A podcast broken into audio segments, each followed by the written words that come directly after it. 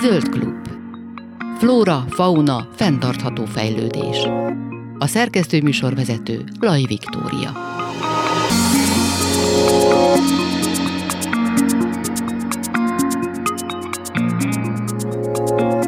Kellemes délutánt kívánok, Laj Viktóriát hallják. Az Ökológiai Kutatóközpont kiadott egy kiadványt Természet és Lelki Egészség címmel, amiben ökológusok, pszichológusok, egy orvos és egy ökológiai közgazdász keresi arra a választ, hogy milyen konkrét hatással van a lelki és a testi működésünkre a természeti környezet, illetve hát az, hogy a természettel kapcsolódom, az milyen ö, hatással van az én jól létemre, egészségemre.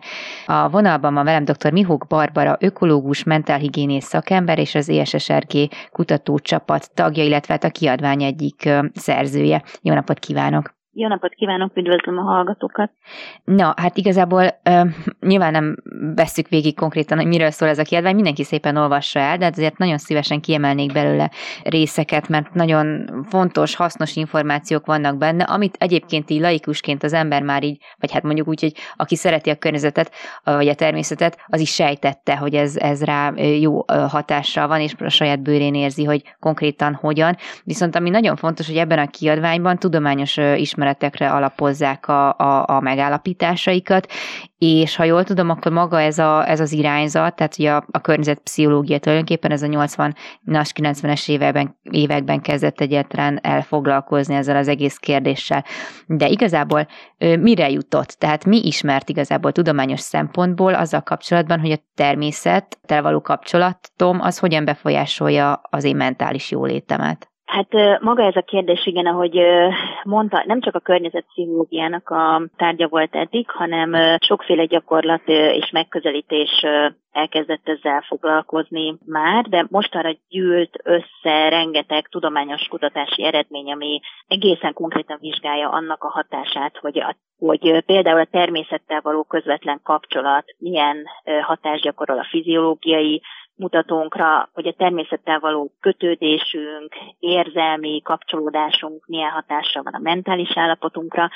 Tehát mondhatjuk azt, hogy ez egy exponenciálisan növekvő eredményeket hozó kutatási terület, ami már több évtizedre vezethető vissza, és mi ezért is fontos, gondoltuk egyébként fontosnak ezt a kiadványnak a megjelentetését, hogy megpróbáljunk egy ilyen összegzést csinálni arról, és, és a hazai, hazai tudományos közösségnek is egy, egy ilyen áttekintést megkönnyítő összegzést adni mhm. erről a, a kérdésről. Az, hogy tudományosan mi, milyen eredmények vannak, hát ez, ez egy nagyon, hogy mondjam, sokszínű kérdés, és sokrétű válasz is van rá. Mi a, a tanulmányunkban ezeket próbáltuk is csoportosítani, és hát lehet azt látni, hogy egyrészt a fizikai egészségmutatókra konkrétan kimutatható pozitív hatással van a természettel való közvetlen kapcsolódás. Uh-huh. Általában a szívérendszeri állapot esetében a, az elhízást tekintve mind-mind kimutathatók a, a természettel való pozitív kapcsolatnak a, az eredményei. Uh-huh. A különböző krónikus légúti betegségeknek a, az előfordulására szintén pozitív hatással van. Ez a fizikai egészségmutatókra gyakorolt hatás, ez, ez egy kis részét képezte ennek a, a tanulmánynak, mert hogy mi erre koncentráltunk főként, hogy a mentális jólétre, mit, mit tudunk erről, hogy a természet hogyan hat a mentális jólétre, uh-huh. és hát nagyon sok szinten található már kutatási eredmény.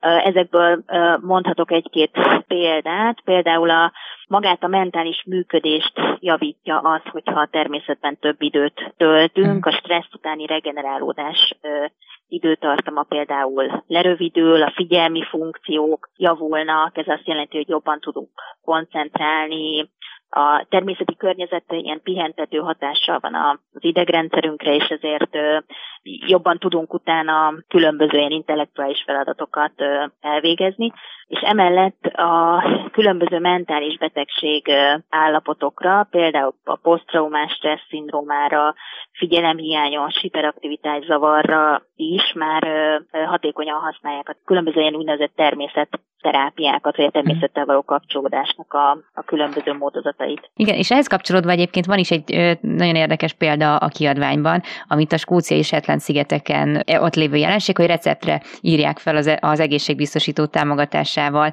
kiegészítő kúraként a természeti környezetben eltöltött időt 2018 óta. Tehát mondjuk én azt úgy képzelem, hogy kvázi ami kiesik munkanap, azt betegszabadságként elkönyvelik. Tehát, hogy elmentem túrázni, ez a betegszabin, vagy nem tudom, ugyanúgy ki leszek fizetve, nem tudom, hogy gyakorlatban hogy működik. De hogy ez nagyon érdekes dolog, hogy tulajdonképpen egy csomó mindenre megoldást nyújthat az, hogy a természetet igénybe veszem így, tehát nem önző ki használó módon, hanem ilyen szempontból, mint terápiás szempontból, és igazából ez egy nagyon olcsó megoldás, vagy egy terápiás beavatkozás volna akár a mentális egészségünk érdekében. Viszont, ami én egy ilyen gátnak látok, hogy ez megvalósuljon, hogy az, hogy tulajdonképpen ha a természet pusztul, azra az én egészséghez való hozzáférésem, vagy egészséges élethez való hozzáférésem is pusztul. Ez még így nem annyira realizálódott, vagy nem ment még át ö, hagyományosan a köztudatban. Tehát még mindig a természetet azt egy embertől különálló egységként kezeljük. És gondolom ahhoz, hogy mondjuk a természet tehát mint a mentális jólétünk egyik forrását fel tudjuk használni, ez egy gyökeres változás kéne a szemléletünkben, hogy hogyan viszonyulunk mi egyáltalán, vagy hogyan tekintünk a minket körülvévő világra. Igen, ezzel e, tulajdonképpen ez a, az egyik üzenete a kiadványunknak, és ezt, ezt nagyon örülök, hogy ön is hangsúlyozta. Tehát mi részben azért is ugye foglalkozunk ezzel a témával, több, több oldalról közelítettük ezt meg, hogy miért van szükség arra, hogy ezzel foglalkozunk. Uh-huh. Egyrészt ugye a kiadványban van pár adat, egészen friss uh, kimutatás arról, hogy a hazai, a mentális egészség állapotnak milyen mutatói vannak, illetve hogy a hazai klinikai rendszer mennyire képes vagy nem képes a mentális uh, betegeket mind ellátni, ugye kapacitás hiány miatt, uh-huh. és ezért nagyon-nagyon fontos, hogy ugye itt ilyen adatok vannak, hogy a, a becslések szerint a magyar lakosság 15 százaléka küzd valamilyen mentális zavarral. Több milliárd forintról van szó, amit a mentális betegségek vagy zavarok költségvetési kiadásképpen okoznak hazánknak, és hát egy csomó látencia van ebben, tehát nem is tudunk egy csomó, csomó emberről, aki mentális segít, segítségnyújtásra szorulna. És uh, ugye a hazai ellátórendszernek uh, nagyon végesek a kapacitásai, és ezért minden olyan helyzetet vagy eszközt fel kell használnunk, ami a prevenciót lehetővé teszi. Mhm. Tehát, hogy minél, minél kevesebb ember jusson el abba az állapotba, hogy hogy klinikai segítségre legyen szüksége, tehát rendkívül fontos a, a mentális prevenció. És a természettel való kapcsolat, ahogy a kutatások is mutatják, pont a mentális egészség megőrzésben is rendkívül fontos. Tehát itt van a kezünkben egy olyan, olyan eszköz, amit úgymond költséghatékony módon tudnánk arra használni, hogy, hogy csökkentsük a mentális egészség uh, ellátórendszeren a nyomást, hogy, hogy hozzá segítsük a magyar népességet is ahhoz, hogy egy mentálisan jobb állapotba kerüljön, főleg most ezekben a nagyon-nagyon megterhelő pandémiás időszakokban. Másrészt pedig a természettel való kapcsolatunknak a, a tudatosítása és az ennek a kapcsolatnak a azt, hogy, hogy erről elkezdünk úgy beszélni, mint egy alapvető mentális jólétet támogató dolog, tehát hogy mindannyiunknak szüksége van a, a természettel való kapcsolatra. Ez ahhoz is vezet, ered, vagy reményeink szerint, hmm. hogy így is, tehát ezt is beemeljük azon érvek közé, hogy miért fontos megvédeni a természetet. Most jelent meg egyébként tavaly egy olyan kutatás Németországban, ami azt vizsgálta, hogy, hogy hogyan függ össze a népességnek a, a mentális jólét állapota a közelben található természetes élőhelyeknek a, a biodiverzitásával, uh-huh. biológiai sokféleségével, illetve a védett területeknek a közelségével és a nagyságával. Ez tulajdonképpen az első olyan nagy kutatás, ami ezt vizsgálja, hogy hogy jobban leszünk-e attól, hogyha egy, egy biológiai szempontból sokféle világ vesz körbe minket. És azt az összefüggést kapták, és ez szerintem rendkívül jelentős, hogy hogy igen, van összefüggés, ráadásul pozitív összefüggés, vagyis statisztikailag kimutatható az, hogy a mentális jólét növekszik akkor, amikor természetvédelmi szempontból értékesebb, biológiailag diverzebb területekhez van hozzáférésünk, azok vannak a közelünkben. Uh-huh. Ez azt jelenti, hogy ha, ha ezzel a dimenzióval is foglalkozunk, hogy akkor a mentális egészségünknek is ez egy fontos része az összes többi értéke mellett, akkor elköteleződünk jobban a mhm. természetvédelmi értékek megőrzése mellett is, és egyébként a kutatások ezt is mutatják, hogyha valaki a saját természettel való kapcsolatát mélyíti, a, olyan programokat szervezünk gyerekeknek, felnőtteknek, ami a természethez való kötődésüket erősítik, akkor a természetvédő viselkedés minták is sokkal gyakoribbakká válnak. Ez ugye egy, hogy mondjam, józan paraszti észre is viszonylag jól követhető dolog, vagy úgy intuitíve érezzük, hogy, hogy igen, akkor ez, ha, ha valamiben, ha valamihez kötődöm, akkor annak a védelme egyre fontosabb lesz uh-huh. a számomra, de nagyon érdekes, hogy ezt ezek a kutatások alátámasztják, így a döntéshozók meg a társadalom számára ez, ez már nem lehet kérdés, ez nem csak egy intuitív tudás, hanem hanem ezek a tények. Az is egy érdekes rész egyébként ebben a kiadványban, ami arról szól, hogy igazából egy egyénnek a természettel való kapcsolódása az milyen, milyen mértékű, és itt nyilván különböző szintek lehetnek, és amit szerintem egy nagyon izgalmas dolog, az, hogy ugye az, hogy a természethez én vonzódom, az egy beleszületett ugye dolog, mert hogy én egy vagyok tulajdonképpen a természettel, mert onnan jövök. De ugye a mértéke az igazából mind fog múlni, tehát ez igazából egy gyerekkori tapasztalatokon alapuló dolog, vagy akár egy személyiség típusból fakadó dolog az, hogy mennyire vagyok képes ráhangolódni, vagy akár mondjuk tekintető egy menekülő útnak az, hogy valaki jobban vonzódik a természethez. Hú, hát ez egy nagyon-nagyon izgalmas kérdés, és én azt gondolom, hogy például a környezetpszichológia, ökopszichológia, természetvédelmi pszichológiai kutatások, azok ezt is feszegetik, úgyhogy azt gondolom, hogy erre a pszichológus kutatók tudnak igazán mélyre menő válaszokat adni. Tehát sokféle, igazából sokféle elmélet van, ami arról szól, ami ezt próbálja magyarázni, hogy, hogy miért hat ránk így a, a természet. Ugye az egyik leg, hogy mondjam, triviálisabb magyarázat az az evolúciós uh-huh. Irányból jövő magyarázat, ami azt mondja, hogy, hogy ugye a természet részei vagyunk, tehát az idegrendszerünk a fennmaradásunknak az áloga az, hogy, hogy ebbe a rendszerbe kapcsolódunk, ennek a rendszernek a részei vagyunk, tehát minden olyan jellegű dolog, ami ezt a kapcsolódást valamilyen módon megzavarja, az károsan hat ránk is. De talán érdekes még azt a fogalmat behozni, ami a természethez való kapcsolódás fogalma, legalábbis így magyar lefordítva sokféleképpen lehet, ez a Nature Connectedness angolul, ami az angol szakirodalomban így jelenik meg, és erre vonatkozóan is most gyarapodnak a kutatások, amik ar- azt nézik, hogy hogy ez a természethez való kötődés, kapcsolódás, ez hogyan alakul az életben, mi befolyásolja azt, hogy, hogy mennyire kötődünk a, a természethez, az életutunk mennyire befolyásolja. És például az egyik tanulsága ezek a kutatásoknak az az, hogy ha ezt növelni akarjuk, akkor nem elég a természetben való úgymond passzív jelenlét, vagy a természet látogatása ilyen passzív módon, uh-huh. hanem egy jelentésteli tudatos bevonódással kell természettel való kapcsolatot megtölteni. Uh-huh. Ezt ugye a környezeti nevelők már régóta tudják és alkalmazzák, de hogy ez azért fontos, mert hogy, a, hogy ezt így felnőttként is tudatosítsuk magunkban, mert hogy ugye a, a kutatások is ezt mondják, hogy az agy az előbb érez, mint ahogy gondolkodik. Uh-huh. Tehát mi elmondhatjuk, levezethetjük logikusan, hogy miért fontos, hogy a természetet megőrizzük, akár ok-okozati kapcsolattal bemutathatjuk valakinek, de hogyha az érzelmi útvonal nincs meg valakiben, a természethez való viszonyulásban, uh-huh. nincs, nincs jelentéssel teli kapcsolata a természettel, akkor igazából ezek, ezek ilyen intellektuális légvárak uh-huh. maradnak.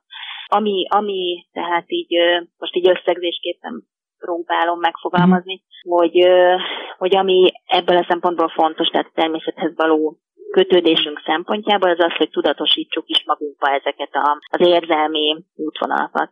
Uh-huh. erre van egy modell is, ami azt írja le, hogy mi az az öt lépés, amivel például ilyen környezeti nevelési vagy szemléletformáló programokban tudjuk a természethez való kötődést javítani. Ez a, az öt út a természettel való kapcsolódáshoz nevű modell, amit a Derby Egyetemen dolgoztak ki kutatások alapján, mm. és itt például olyan elemek vannak, hogy, hogy például ennek a kapcsolódásnak egy nagyon fontos része az, hogy a természet esztétikai minőségére tudatosan reflektáljon valaki, a művészeteken keresztül kapcsolódjon uh-huh. hozzá, aztán az érzelmek, a természettel kapcsolatos érzelmek azonosítása, az együttérzés, vagyis az én, az én kiterjesztése a természetre. Uh-huh. Tehát különböző olyan elemek, amiket én azt gondolom, hogy, hogy mindannyian érzünk valahol, hogy így intuitív módon, hogy mi az, ami a mi természettel kapcsolatunkat felépíti. De azt szerintem rendkívül érdekes, hogy most már ezeket a tudomány, meg a, a pszichológiai kutatások így, így kezdik különböző fényel megvilágítani és tudatosítani is, és ugye ez azért is fontos, mert hogy ezeket aztán fel tudjuk használni azokban a munkákban, amikor a természet iránti elkötelezettséget, elköteleződést akarjuk növelni. De egyébként mondjuk az elköteleződésbe, meg magába a kapcsolatba az is beleszámít, hogy, hogy milyen ez a környezet. Tehát mondjuk, hogyha egy városi parkocskáról, vagy akármilyen kis zöld szigetről beszélek a, nem tudom, a nyolcadik kerületben, mondjuk egy kis kertről, akkor az ugyanolyan hatással, vagy jó hatással lehet -e, vagy növelheti az én belevonódásomat a környezetbe, mint hogyha elmentem volna kirándulni a Pilisbe. Tehát, hogy ugyanazon a szinten állnak? Ezt nem tudom megmondani, hogy ugyanazon a szinten állnak-e, de az biztos, hogy mind a kettő nagyon, nagyon fontos része ennek, és, és rendkívül fontos például a, a városoknak úgymond a visszavadítása, vagy a a zöldítése, pontosan ezért is, mert hogy a, a városi környezetben egy-egy ilyen természeti folt, szintén kutatások igazolják, hogy nagyon nagyban növeli a városlakóknak a mentális jólétét, a mentális mutatóit és a fizikai mutatóit is. De én ezt nem is nem ö, hasonlítanám össze azzal sem, tehát ezek ilyen egymás kiegészítő események. Azt gondolom, hogy ez nagyon fontos része ennek a hatásnak, hogy a természet milyen, milyen módon hat ránk, hogy ö, ö, amit egyébként a kutatások is mondanak, hogy az, hogy egy természeti környezet az elérhető, hozzáférhető, látogatható, tehát hogy van tudomásunk arról, hogy létezik környezetünkben, ennek önmagában mentális jólét növelő hatása van. Tehát ha tudjuk azt, hogy van valahol egy hely, ami természeti szempontból fontos, értékes, megmaradt, és adott esetben oda tud látogatni, vagy valamilyen közeltávol meg tudunk bizonyosodni róla, ez önmagában pozitív hatással bír. Azt is mond, vagy olyan kutatások is vannak, ugye itt azt azért fontos mondani szerintem, hogy ezek, hogy, hogy sokféle kutatási eredmény is van, tehát nem is tudunk egyértelmű képet festeni arról, hogy akkor mit, mit kell csinálni. Szerintem nagyon sok olyan elem van, amiről lehet ugye beszélni, van például olyan kutatás is, ami azt mondja, hogy, hogy annak nagyon nagy, tehát hogy annak van igazán fontos mentális jólétet vitalitást, életeliséget fenntartó hatása, ha el tudunk menni kirándulni uh-huh. természeti környezetbe, és ugye annak a természeti környezetnek is kellenek, hogy legyenek olyan jellemzői, amitől például úgy érezzük ez a being övé, hogy messze vagyunk, kiszakadunk, nem fragmentált, úgymond ilyen vadonszerű eh, ahol átélhetjük azt, hogy, hogy kikerülünk az emberi kultúrából, vagy az emberi civilizációból. Mm. Tehát, hogy, hogy az ilyen környezetekbe való kirándulásoknak a pozitív hatása, az meghaladja azt a, hogy mondjam, negatív hatást, ami, ami esetleg onnan jön, hogy valaki egy ilyen betoncsukkelben él. Tehát az, hogy egy kicsit egyszerűbben fogalmazok, hogy az, hogy valakinek van módja mondjuk hetente elmenni kirándulni egy olyan területre, ami természeti szempontból sokkal kevésbé érintett, akár érintetlen, az mentális egészség szempontjából elegendő és elég pozitív hatással bír.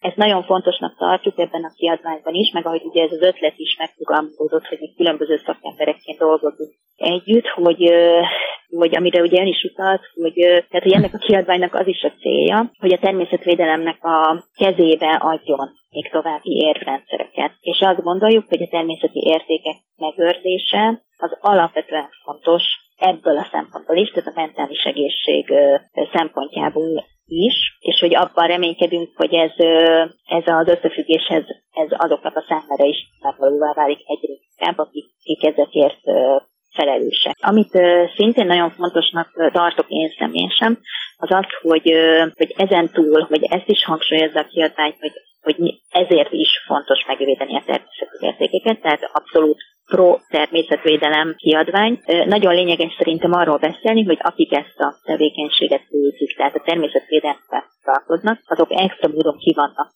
téve annak a fajta stressznek, meg úgymond ilyen ökoszorongásnak, uh-huh. ami a természeti értékek pusztulásával kapcsolatos. És ugye ennek a kiadványnak ez is ö, egy ilyen al célja volt, hogy erre fölhívja a figyelmet, hogy külön, külön tekintettel kell lennünk a, arra a szakmára, és annak a szakmának a, a mentális és érzelmi és pszichés erőforrásaira, ugye a fizikai anyagról is beszélve, kik ezekkel a, kik ezekkel a természeti értékeknek a, a védelmével foglalkoznak. Hm. Volt egy olyan kutatás 2010-es évek években, amikor természetvédők körében végeztek felméréseket, hogy akik, tehát vagy a hivatásos, vagy a civil félában dolgoznak, vagy abban kutatnak, hogy hogyan, milyen mentális állapotban vannak, és a kutatás során az jött ki, hogy jóval több mint kétharmaduk, inkább háromnegyedük komoly szorongásokat élvez a, hm. a természeti értékek tisztulásával kapcsolatban. 11%-uk egészségügyi problémákkal is küzd, hm. tehát egy ilyen posztraumás állapot ról számol be nagyon sok ilyen ember, hiszen ők, és ez valamennyire szerintem érthető is, hiszen ők ott, ők ott dolgoznak a abban, tehát mm. azzal szembesülnek, és azt próbálják meg ö, védeni, amiről mondjuk a társadalom már egyre többet tud, de még mindig nem, nem eleget. Azt gondolom, hogy ez is egy fontos jövőbeli lépés lenne, hogy erről elkezdjünk beszélni, mm. hogy hogyan kell megtámogatni a természetvédelmi szakmát, hogy, hogy ezt a munkát el tudja végezni. Hát itt még van munka bőven, az biztos, de hogyha mondjuk a, akár az önök csoportját nézik, vagy csapatát, akkor van-e valami követ, valami folytatása ennek a, a kiadványnak, vagy innentől kezdve ez most kész, és akkor az illetékesekre van bízva, hogy mit vesznek ki belőle? Hát mi mindenképpen szeretnénk a szerzőtársaimmal ilyen-olyan módokon továbbra is együttműködni, illetve le is írtuk a kiadvány végén, hogy az ilyen jövőre vonatkozó ajánlásként, hogy nagyon-nagyon lényegesnek tartjuk, hogy tartjuk, hogy, hogy különböző interdisziplináris együttműködések és minél több elinduljon a mentális egészség védelemmel foglalkozók, illetve a természeti értékek védelmével foglalkozó szakemberek között, és abban bízunk, hogy, hogy ezzel a kiadványjal ez, egy, ez az egyik alapfő lehet ebben a folytatódó munkában, a sok-sok más mellett, ami történik, és ugye az ilyen interdisziplináris, tehát tudományközi együttműködéseknél az mindig egy nagyon érdekes szakasz, amíg megpróbáljuk, amíg megpróbáljuk megérteni azt, hogy a másik milyen nyelven beszél. Tehát az, hogy a pszichológusok például mi, a pszichológiai kutatások számára mit jelent a természet, az valami, nem azt mondom, hogy egészen más, de egy más fogalom, mint hogy például az ökológusok beszél.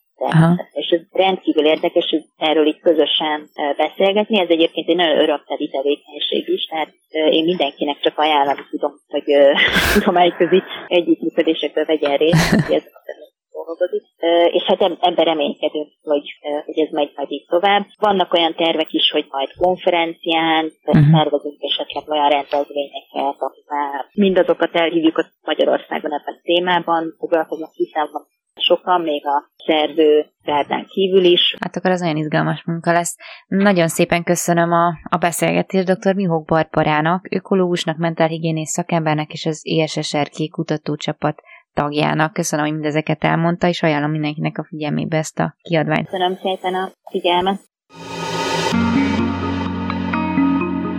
Zöld klub. Flóra, fauna, fenntartható fejlődés. Két hete beszélgettünk egy nagyon érdekes és fontos, ám bár kevésbé kutatott témáról, az állatvédők, állatmentők kiégéséről, és egyébként itt most kapcsolódunk az előző fél órához is, mert az egy picit más, de ott egyébként szóba került az, hogy maga, maga a természetvédelem is egy borzasztó, hát kiégető vagy kiégésre alkalmas szakterület, és ugyanúgy, ahogy az állatvédőknél náluk sincsen feltétlenül megoldva az, hogy ezzel a problémával hát foglalkozzanak, vagy inkább az, hogy segítséget kapjanak. Nyilván a kettő nagyon ha- hasonló, mint ahogy általában a kiégés, annak van egy, hogy mondjam, egy, egy, egy struktúrája, vagy egy kottája, hogy ez hogyan, hogyan működik. Úgyhogy ismét Antal Gábor krízisintervenciós tanácsadó szakpszichológust hívtam vendégül. Szervusz, köszönöm szépen, hogy eljöttél is. Köszönöm én is a meghívást. És azért itt még vannak olyan dolgok, amik, amikről mindenképpen érdemes volna beszélgetnünk, és ugye az felmerült a múltkor is, hogy beszélgettél nagyon sok állatvédővel, személyes tapasztalatokról kérdezted őket, és volt-e egy olyan meghatározó, hogy mondjam, tehát voltak-e olyan meghatározó elemek, ami mindenkinél előjött, akivel beszélgettél, vagy a legsűrűbben? Igen, a, akikkel készültek a, az interjúk, ezek egyébként mély interjúk voltak, tehát nem 5-10 perces futó beszélgetések, hanem egy-két órás, akár három órás elmélyült és egyre részletesebb dialógusok. Szóval, hogy az állatvédők, állatmentők, akik sikerült leülnöm, abban egymástól függetlenül megegyeztek, vagy hasonló analógiákat mondtak három nagy területre. Az egyik az az ellazulásra, pihenésre való, ha nem is képtelenségük, de nagyon nehéz megvalósításuk. Valahogy náluk úgy tűnik, hogy a, az erőfeszítéseik, a, a, a, feladathoz való viszonyuk, a helyzethez való viszonyuk, meg akár talán a helyzeti tolerancia tűrés, ez akár később megnézhetjük, ez olyan szempontból ütközik nehézségbe, hogy nem talál, mintha nem találnák meg minden esetben azt a finom kényes egyensúlyt, ami a, az állatok mentése, az állatok elhelyezése, az állatok gondozása, kontra pihenés között van. Ez a balansz nagyobb fokú tudatosságot igényelne tőlük, én ezt láttam. Uh-huh. Ez az egyik. A másik, hogy szinte mindenki arról számolt be, hogy a, a valahogy olyan végtelennek tűnik, olyan fektetett nyolcas jövőbe mutató, távoli jövőbe mutató végtelennek tűnik a mentés, a gondozás. Ugye nem fogynak el az állatok. Most ezt nem tudom, hogy sajnos, hogy szerencsére, mert akkor nyilván ha elfogynának, akkor az egy fura helyzet, hogy nincs több négy lábú vagy két lábú, de hogy a, a, az örökbeadásra, vagy a befogadásra, vagy az ellátásra szoruló állatoknak nincs vége. Most ez egy tudat a homo sapiens számára azért felvet egy-két kérdést, hogyha nem látom valaminek az időhatárát, nem látom valaminek a végességét, nem azt gondolom, hogy ez 0-24 órában megy. Hétfőtől vasárnapig, januártól decemberig, következő 10 évben, 50 évben. Szóval ez egy fontos terület, azt gondolom mentálhigiénia szempontból, és hát tulajdonképpen az, a, az az idealizmus, vagy az, a, az az eredendő jó szándék, amikor egy állatmentő vagy állatvédő esetleg úgy áll neki a hivatásának, vagy éppen önkéntes tevékenységének, hogy minden állatot megmentek, ugye lehetnek ilyen fikcióink, hogy ezek nemes és szép gondolatok, de aztán rájönnek ők a tevékenységük közben, hónapok, évek alatt, hogy ez nem így van, nem lehet minden állatot megmenteni. És az a fajta devalváció a gondolati világban, hogy nekiállok ideál, ideálisan vagy idealistán, hogy mindenkit megmentek, és utána jön a kiózanodás, az életszerű tapasztalat, hogy ez nem lehetséges, az is felveti a kiégésnek az egyik lehetőségét, vagy az egyik faktorát. De ez, hogy ennyire ide, idealistán érkezik valaki ebbe a pozícióba, ez akkor ez egy teljesen általános jelenség, tehát arról nem beszélhetünk, hogy ezt valaki ezt a szakmát realistáként fogja elkezdeni, tehát tudja, hogy lesznek határai. Hát ugye sokfélék vagyunk, tehát mi emberek, és, a, és az ilyen humán területen, vagy állat, jóléti területen dolgozó emberek is, én azt látom egyre inkább évek alatt, hogy azért sokfélék vagyunk. Vannak nagyon föltözragadt, materialista, racionális állatorvosok, állatmentők, ápolók, segédszemélyzet, önkéntesek, stb. És vannak a szónak most a legtisztább, legnemesebb értelmében szeretném használni a kifejezést, szép lelkű emberek, tehát ez nem pejoratívan mondom, hanem pont, hogy nagyon pozitívan, és a szép lelkűség miatt, vagy, a, vagy az idealizmus miatt én azt gondolom, hogy nagyobb, nagyobb a kockázat a burnout ra, vagy a kiégésre nem azt jelenti, hogy minden állatvédő idealista, nem ezt állítom, hanem a megszólítottak, akikkel én csináltam mély interjúkat, felmerült többükbe ez a szál is, hogy annak idén emlékeik szerint visszaemlékező, hogy hogy kezdték, mindenkiben volt egy ilyen nagyon, azt gondolom, akceptálható és becsülendő vágy, hogy mindenkit megmentek. Ugye, ahogy a személyiség érik, ahogy a személyiség felnőttebbé válik, akár egy ilyen tevékenység során, ahol nagyon sok a, a fájdalom, sok a veszteség, mondjuk az elhullott állat miatt, balesetezett állat miatt, műtőasztalon elhunyt állat miatt, stb. Vagy éppen a menhelyen örökre beragadt, és ott megüregedő, és aztán elalvó idős kutyusok miatt, és ezt végignézik ezek az emberek, embertársaink, akik állatmentők, hát azt gondolom, hogy az idealizmusból valamennyire megkopik a személyiség. Sőt, hogyha minden nap tulajdonképpen az arcodban van az, hogy mennyire, mennyire kegyetlen ez a világ, tehát az, hogy a, a, a neglegálás, a, az idiotizmus, a nem tudom micsoda, a kegyetlenség, az agresszió, mind összpontosul a te munkádban tulajdonképpen, amiről nem tudsz elmenekülni. Az, az nem csak a, a, a gondolom a, a munkáddal kapcsolatban, vagy a munkáddal kapcsolatos kiégésthez járul hozzá, hanem egy teljes reményvesztéshez az egész élet iránt. Így van, amit most említettél, arról eszembe jut az, egy, az ennek az előadásnak az egyik állomása vagy eleme, amikor azt taglalom, hogy a, hogy a, a kiégéshez vezető út ugye sokféle lehet, és kumulálódik, összeadó több erőhatást, most említette jó néhányat, amik egyenként is elég súlyosak, uh-huh. az agressziót megélni, bántalmazott kutyákat menteni, stb. Amit észrevettem, így a, az állatvédő, állatmentő emberekkel dolgozva, hogy konfliktusok, és a konfliktusok alatt nem csak nyílt, éles vitákat értek, veszekedéseket szervezetek között, állatvédő és állatvédő között, vagy valami verseng, és erről talán legutóbb ejtettünk szót, hogy ez zsákutca, tehát akkor csak emlékeztetül a hallgató, mindenki felhívnám a figyelmét, hogy közel 3 millió kutya van Magyarországon, a többi állatról ne is beszéljünk, minden állatvédőnek, meg állatvédőnek van lesz helye, ha dolgozni akar és menteni akar. Nem kell egymás elől elversenyeztetni a, a darabszámokat, és azzal villogni, hogy ki mennyit mentett, zárója bezárva. Szóval, hogy a kiégésükhöz sokszor hozzájárul az, hogy konfliktusos helyzetbe kerülnek joghatóságokkal, jogalkalmazókkal, jegyzőkkel, hivatásos személyekkel rossz esetben nem tudnak együttműködni, vagy éppen a hatóság nem tud velük úgy együttműködni, bár azt is hozzá kell tenni, hogy ebben van javulási tendencia és trend, tehát egyre inkább azt gondolom, hogy és vidéken is bizonyos állatvédelmi ügyekben eljáró joghatóságok jegyző, vagy különböző jogi ügyintéző igyekszik állatbarátabb lenni. Tehát mondjunk jót is, és ezek jó és tényszerű dolgok, tehát van remény, abszolút.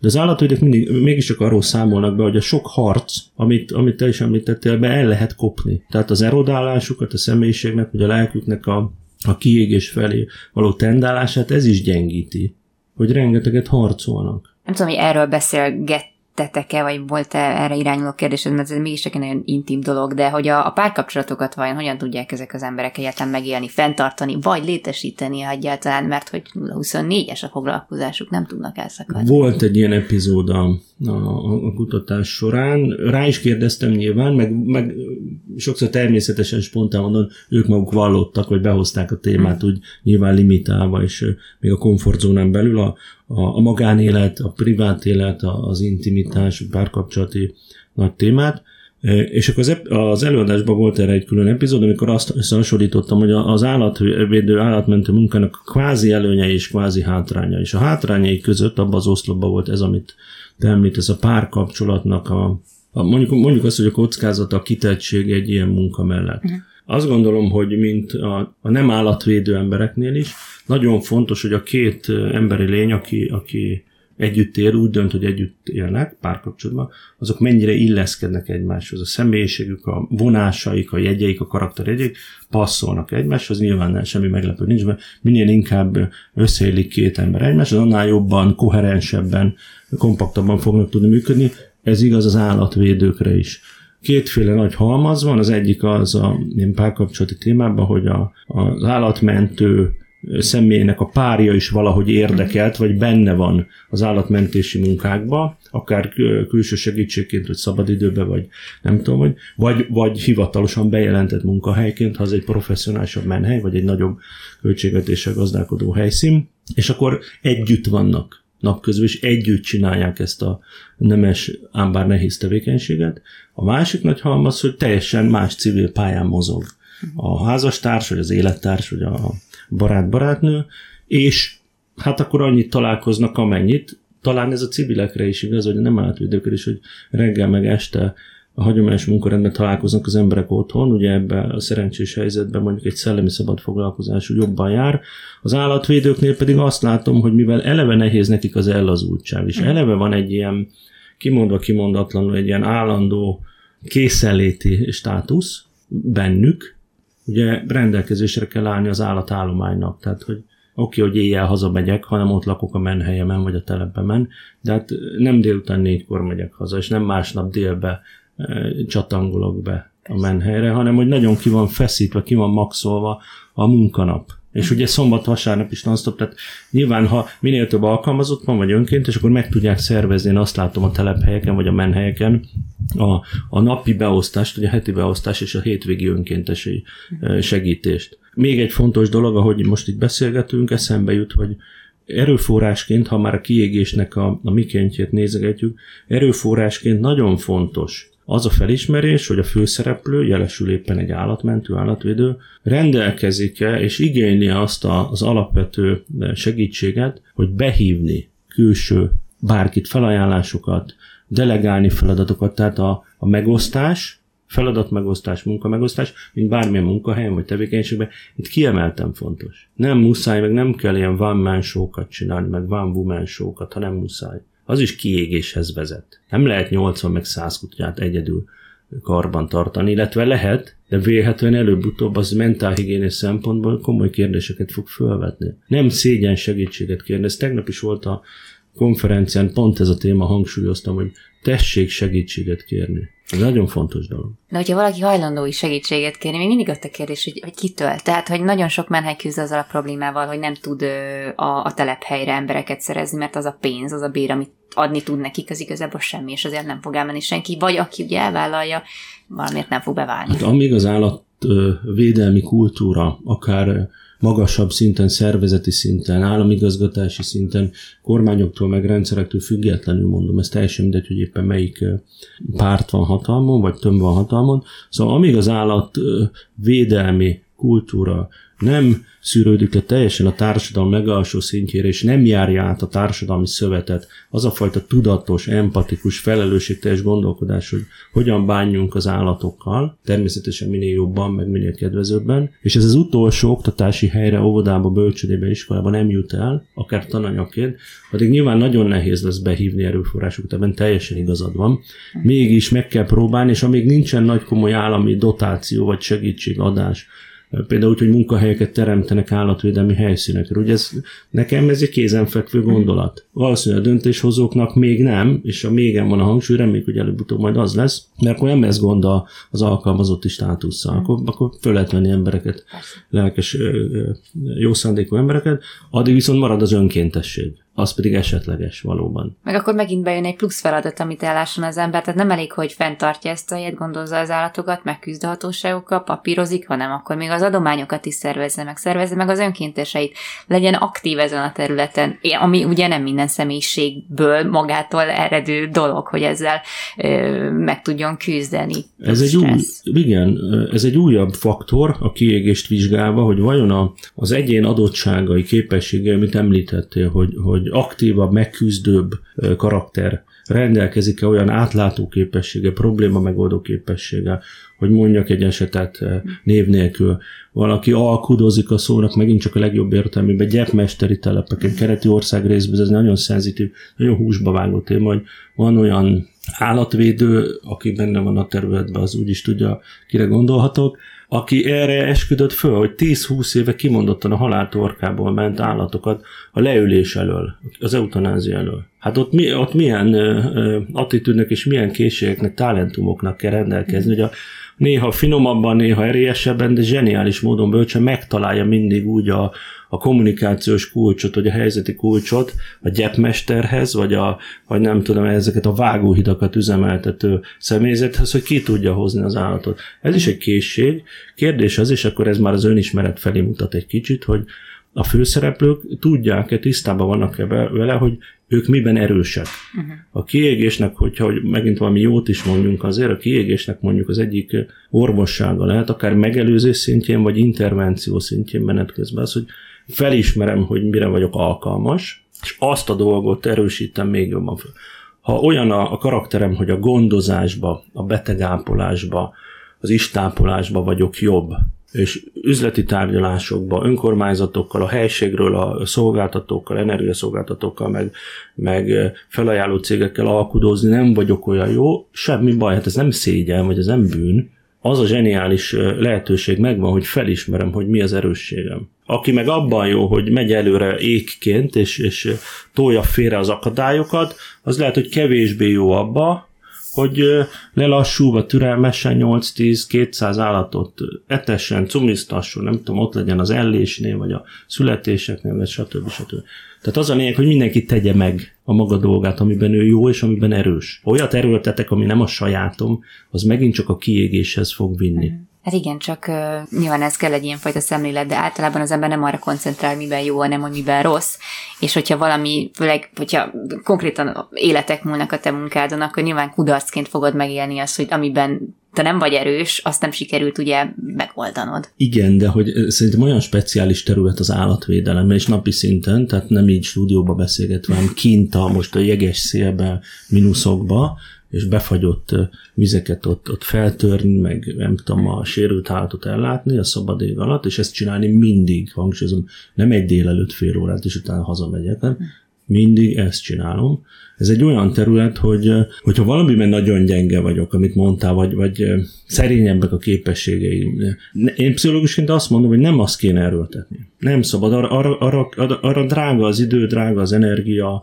Természetesen, amikor magamra vagyok hagyatva, és akkor visszatérünk az előző bekezdéshez is visszavehetünk, hogy nincs segítség, nincsenek önkéntesek, vagy nincs annyi, vagy, vagy szezonálisan jönnek, akkor mégiscsak egyedül maradok kb. minden helyzetre állatjóléti szakemberekkel tárgyalni, állatorvossal tárgyalni, alkudozni a számlákról, és tápokat szerezni, és örökbefogadást intézni, hát ezt elmondani is hosszú és sok. Ezek inkább gondolom a, meg, a mentális nehézségek vagy kihívások ezek, amiről itt most beszélünk, de az érzelmi, hogy mondjam, megterhelésről olyan tekintetben nem mehetünk el, hogy vagy nem kerülhetjük meg ezt a témát, hogy ezt te is felhoztad a, az előadásodban, hogy nagyon fontos a megelőzés szempontjából elfogadni azt, hogy van élet és hogy van halál, és hogy ezek elkerülhetetlen dolgok, de hát koncentráljunk nyilván az életre, mert hogy az, az most itt van, és az van előbb. Viszont hát a gyász az folyamatosan jelen van az ő életükben. Gyászszal, gyász folyamatot végig élni, vagy feldolgozni egy gyászt, az normál helyzetben is rohadt nehéz.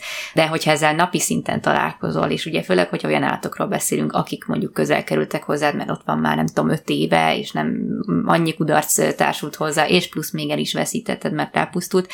Nem tudom, hogy mennyire képesek erre lelkileg, hogy ezzel tudjanak mit kezdeni, vagy fel tudják egyerettel talán dolgozni. Vélhetően, amiben most belenyúltál, az a legérzékenyebb vagy legszenzitívebb terület. Nem az, hogy milyen tápot szerzek a kutyának, meg melyik állatorvos fogja beadni a kötelező védőoltást. Ez, ez tényleg rutin. Az nem rutin, hogy gyászolok. Az nem lehet, és nem szabad, hogy rutinná váljon. Időt kell neki adni. Az első dolog, ami eszembe jut, hogyha a gyászt meghallom, így pszichológusként, az az idő. Időt adni ha nem adok időt a gyásznak, mindegy, hogy itt vesztettem el humán oldalról családtagot, vagy, vagy állatokkal kapcsolatban a kedvenc állatot, vagy menhelyen rám bízott gondozottakat, ha nem adok kellő időt az érzelmi világomba, akkor késleltetett, halogatott, elfolytott, lehasított, bármilyen gyászról beszélhetünk, de semmiképpen sem arról, ami után a végén valahogy megkönnyebbül, vagy békét lel a, a személyiség a veszteség miatt. Ugye egy olyan, olyan területet vettünk most figyelembe, az állatmentes állatvédelmet, ahol, ahol nagy az elhullások száma, sok a vesztesség, sok, a, sok lehet a fájdalom. Na most, amit mondasz, hogy a gyászt elvégezni, megterhelő, stb. stb. Én azt javaslom, meg azt gondolom, hogy ezt nem szabad megúszni. Azt is tudom jól, hogy ha ezt csinálna az ember 0-24 órába, akkor lehet, hogy nem haladnának az egyéb dolgai a mentésbe, vagy a gondozásba az állatoknál, nyilván meg kell, vagy érdemes megtalálni valamilyen egyensúlyt. Én nem tudok más mondani, bátorítom a klienseket, hogy a mindenkori szereplőket, hogy próbálják meg ezt, akár hihetetlen is hangozhat, tudatosan előtérbe tartani, homloktérbe tartani, hogyha elve, ha már sajnos elvesztettem egy állatot, amit tegyük hozzá zárójelben, biológiai tény. Tehát én ennek egy olyan címkét adtam az előadásban ennek a fejezetnek, hogy józanság. Négy faktort, egy saját magam által négy faktort hoztam ki, az az elégedetségérzés, a józanság, és még két másik faktor. A józanságot pont ezt hoztam, hogy az élet és a halál ténye. A halált nem tudjuk megúszni, egyikünk se, az állatok se, akkor valahogy álljunk szóba a tényel. Ha elvesztettük, akkor szálljunk rá időt, ne akarjuk megsporolni a, a veszteség feldolgozását. Érzem, még búvópatakszerűen vissza fog jönni. Hagy mondjak egy esetet. Volt olyan kliensem, állatvédők is néha jönnek hozzám, szerencsére foglalkoznak, ha megtehetik, mentálhigiéniai státuszukkal. Több száz állatot megmentett az idős hölgy az élete során, valóban, kimutathatóan administratív, de egyetlen egy kis kölyök állatra nagyon emlékezett 14 év, vagy a csatornába szorulva, nem tudom, hogy pusztult el. És ugye az ember pszichológusként próbálja a, a tények felé vinni az érzelmi munkába is a klienst, és írattam vele egy listát, hogy akkor az egyik oszlopba állítsunk be azt az egy darab kutyát, ami nyilván fontos volt, mert egy élőlény volt, és tegyük mellé reálisan a többi több száz mentett kutyát, és még neveket is kértem a kutyusokhoz, memóriából, meg mindenféle jegyzetfüzetből, hogy emlékezett egy csomóra. Hm. És ugye az volt az egyik házi feladat egyszer az egyik ülés után, hogy, hogy ezt tényleg vizuálisan tegye ki magának nyugodtan a, a, az íróasztalára, vagy nem tudom, fotájébe, és nézegesse, ismerkedjen a, a, a listával, mert még ugye sose szedi össze az ember, menet közben szalad, telnek a hónapok, az évek, nem foglalkozik vele. Valamiért neki ott volt egy ragaszkodás ahhoz a kölyök kutyához. 14 mm. éven keresztül, és nem, nem tudta elűzni a, a gondolataiba az érzelmével, és aztán persze hozzányúltunk, fájdalmas volt, volt sok sírás, volt nagyon sok minden, de aztán sikerült elengednie. Az élettel kell foglalkozni és utána majd jön a halál. A kronológiát ne, ne, ne cseréljük föl, ha nem muszáj. Lejárta az adás időnk, úgyhogy köszönöm szépen Antal Gábor krízisintervenciós tanácsadó szakpszichológusnak a beszélgetést, és mivel még van témánk bőven, azért a jövő héten innen fogjuk folytatni.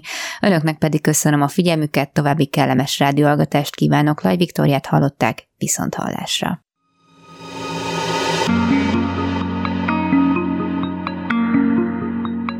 Flóra, fauna, fenntartható fejlődés. A Zöld Klub műsorát hallották.